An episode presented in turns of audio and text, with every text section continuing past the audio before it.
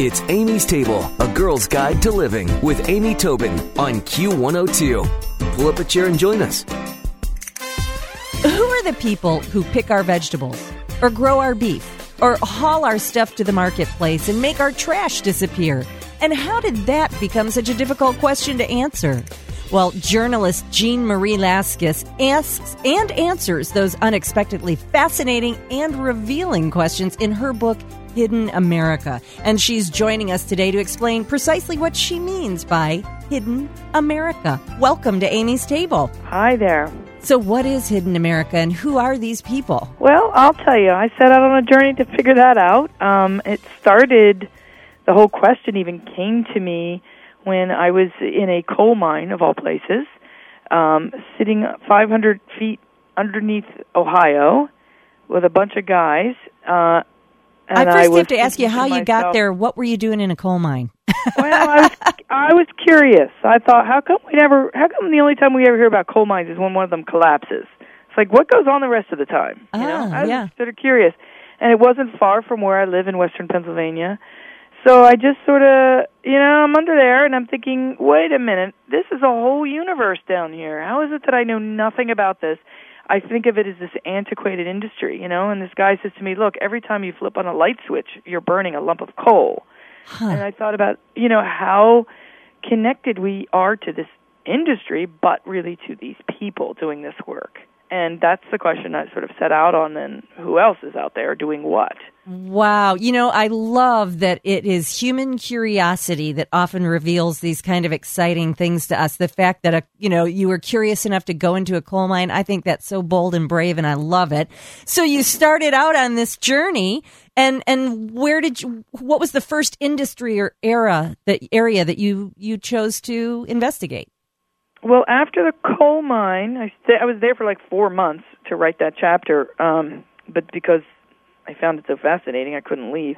Um, and just sort of getting to know that community. Um, I believe the very next one was I went to Alaska up on the pipeline, the end of the pipeline, where they get the oil out of the ground. Um, that was another natural resource kind of question. Not all of them in this book are natural resources, but that was a natural question.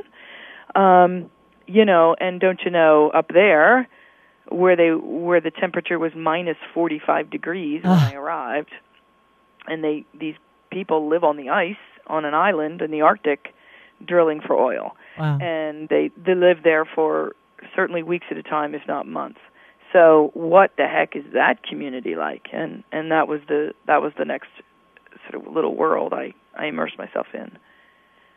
So there are lots of these little worlds, and it's true that all of us. I didn't know that when I flipped on a switch, I was burning a lump of coal. I guess I didn't even really think about coal miners Mm. still being active, as you say. It does sort of seem like an old-fashioned thing. And the pipeline, I know about it, but it's sort of off my radar. Right. And right. so, uh, you know, how does it become that these things are are so off our radar? I you know, I just think it's a cultural I, it's it's the way we live now. You know, we we we've chosen to live a very sanitized life, Mhm. it- which is which is a great thing. Believe me, I'm all for. I'm all for. You know, my my beef coming to me in packages. I don't want to go out and slaughter the cow. Don't get me wrong. But if you multiply that and multiply that and multiply that, I think our worlds have become so streamlined and so slick. Um, we forget that there's anybody doing this work. Yeah. Um, but the fact of the matter is that work still goes on, and and somebody is doing it. You know, there's still trucks, uh, you know, all the time right under our noses, Yeah. bringing us all these goods to our, you know, all of our stores. You know, there's a very all cool this going on. There's a very cool app that makes me think that you can point at the little triangular sign on a truck and it'll tell you what its cargo is. I did not know that. Yes, and I've got to tell you, it's amazing all the different things that you learn. Of course, what would be really good is if I could remember the name of the app right now. but yeah, and you pointed it's it might be called cargo something. What's my cargo? Or You I don't know. That is fascinating, and that just so gets at this exactly what I'm.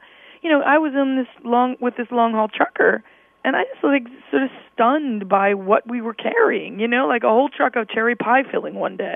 like, I thought of really cherry pie filling needing to get anywhere. Well, I have to Um, say, I'm curious. How do you go about saying, "Hey, coal miners, I want to come in the mine with you. Hey, pipeline guys, I want to come to the end. Hey, truck driver, can I hop in?" I mean, how do you get all these opportunities?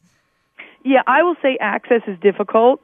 It takes time to get access into these worlds where, you know, you you need to you need for the people in charge to trust that your motives are pure. Yeah. And you know, since mine genuinely were, I I didn't have a lot of conflict about you know begging because I really was never investigating any of these worlds. That Right. This was not an expose. This was more of just a, a telling the story, right?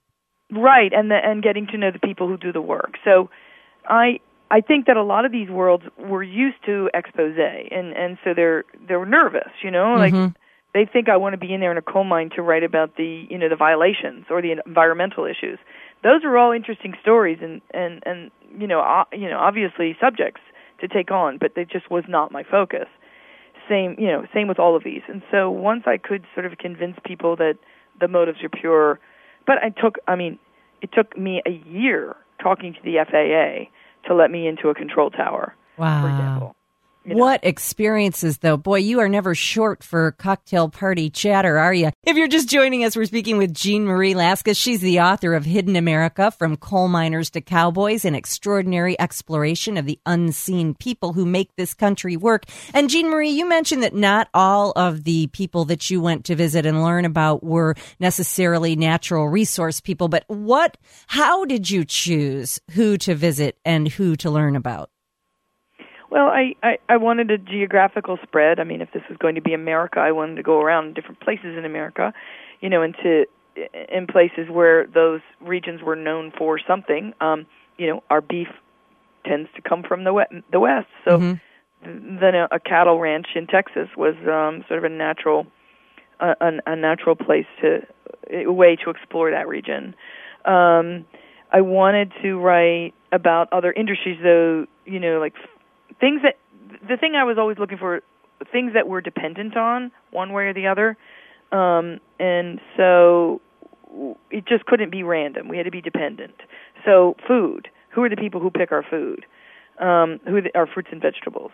And I wanted to get at the question of the migrant labor force again not from a political perspective but just who are these people we're talking about as we debate that and so i went to in that case maine where they were harvesting blueberries and lived in the camps with those folks You know, you mentioned earlier that we don't know a lot of these people because we have such a sanitized world, and I, I do agree with you that I kind of like it that way. But but is are the background people that you're meeting and the experiences that you had are they, as you said about our society, are they slick and and you know streamlined, or is it more humble and and you know real world behind the scenes?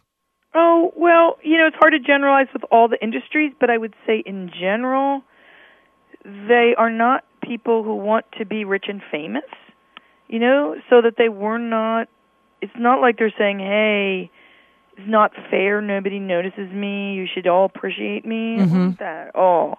It was, you know, I love what I do, or I'm, maybe I don't love what I do, but I'm well paid for what I do, so I'm proud of the or I'm proud of the contribution I'm making. Um, they were workers, you know. Mhm, These were people who who wanted to work and valued the work, and in some cases valued the contribution. In other cases, just valued the work, like the migrant labor force. You know, they needed the work. Mm-hmm. You know, you mentioned that you chose uh, industries that perhaps we needed or geographically, and I have to laugh because you chose the Bengals, the Cincinnati cheerleaders. I know that's the outlier in this whole book, and I'm sorry, I just couldn't resist it. Um, that in that case, what I was trying to do conceptually was get at the entertainment industry as a something that we are in some way dependent on, and I was looking at our largest national stage, which is the NFL, and I didn't want to hit it straight on, like right about a quarterback to tell us to tell that story. I wanted to say, okay, who else is out there, and you know my uh, my focus is the periphery and the sidelines so there i was on the sidelines and there were these cheerleaders you know who are so committed to this work that they do. I was like, "Are you kidding me?" and, and then once I found out, do you know what they get paid? No. Seventy-five bucks a game. Oh wow, that's dedication. Yeah, and in this gigantuan, you know, NFL industry, you got these people. They are so not in it for the money. Yeah. and really not even for the fame. I mean, they're about something else entirely, and that just really interested me. That culture. So, so that's kind of like a the furthest stretch I make in this about people we need. But I would submit now I I need them. Now that I know them, I need them. That's good to know. That's very good to know that now that you know them, you need them. Well, let me ask you to leave us today with what do you hope your readers take away from the book? Well, I can tell you what I take away from this experience, and if I'm a normal American, which I pretty much am, this research and this book has really challenged my inner spoiled brat. I feel like I take so much for granted, like that coal, that that light switch I told you about. Mm-hmm. There's so many of those moments that I just feel like it's my right. You know what I mean? I should have light, Mm-hmm. for God's sakes. You know, I- I'm busy. I should have light. I should have fresh blueberries. Damn it! You know, um, I almost, I almost Cheerleaders like on the sidelines? Yeah, right. Almost walk around like that until you get into each of these injured worlds and you go, wait a second, these are privileges I have, you know, and they're built on the backs of an awful lot of people. yeah, people So work I hard to bring it to us. Yeah, and you start participating in your own life a little bit more. I think feel like that's for me to take home message of this book. Wow, that's really great. Well, how intriguing. It's called Hidden America From Coal Miners to Cowboys An Extraordinary Exploration of the Unseen People Who Make This Country Work. And it's by Jeanne Marie Laskas. And we're going to put a link to Jeanne Marie's website, which, by the way, is jeannemarielaskas.com, so that you can find more information on the book and more information on all of her projects. But, Jeanne Marie, this was really great to talk to you. I'm going to definitely read this book. Uh, wonderful. It's great to talk with you. Stick around for another helping from Amy's Table on Q102. Q102.